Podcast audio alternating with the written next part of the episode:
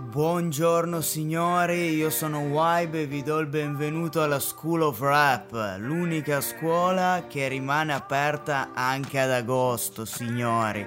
Tutto questo per voi, chiaramente. Allora, bando alle cazzate, oggi parliamo delle hit estive. Ah, eccoci qua, quando siamo belli sotto l'ombrellone, tranquilli, magari stiamo leggendo un bel libro in pace, c'è silenzio, c'è armonia, c'è il mare e poi da lontano senti labbra rosso Coca-Cola. E allora lì crolla tutto, crolla tutto, finisce il sogno. Allora, cosa ci vuole per fare una hit estiva? Proveremo a spiegarlo, proveremo a parlarne, vi dirò quali secondo me sono gli elementi chiave e magari se anche voi fate musica vi possono tornare utili queste cose. Dunque, prima di tutto, parer mio, due sono gli elementi che sono colonne portanti di una hit estiva. La base, quindi il beat e la melodia. Dunque, partiamo dalla base. La base deve essere reggaeton. no, scherzo non necessariamente, non necessariamente. Deve essere però, come dire, trascinante. Penso sia il termine più adatto. Impattante anche.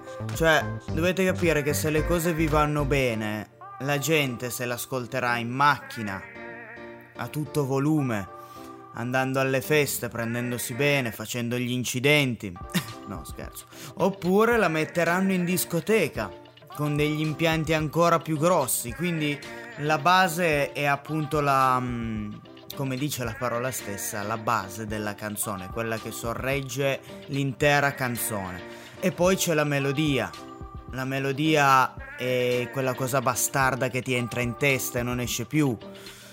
Quindi trovare una melodia che sia orecchiabile, che rimanga in testa è la chiave, non a caso, non a caso si chiamano tormentoni perché appunto dopo tre volte che l'ascolti hai già la nausea.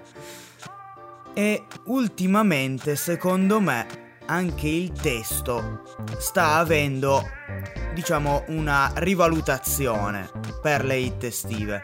E questo, secondo me, è dovuto al fatto che non basta più avere una melodia e una base forte per spaccare in questo senso, ma ci vuole qualcosa di più qualcosa di più e quel qualcosa è per forza il testo, quello che rimane.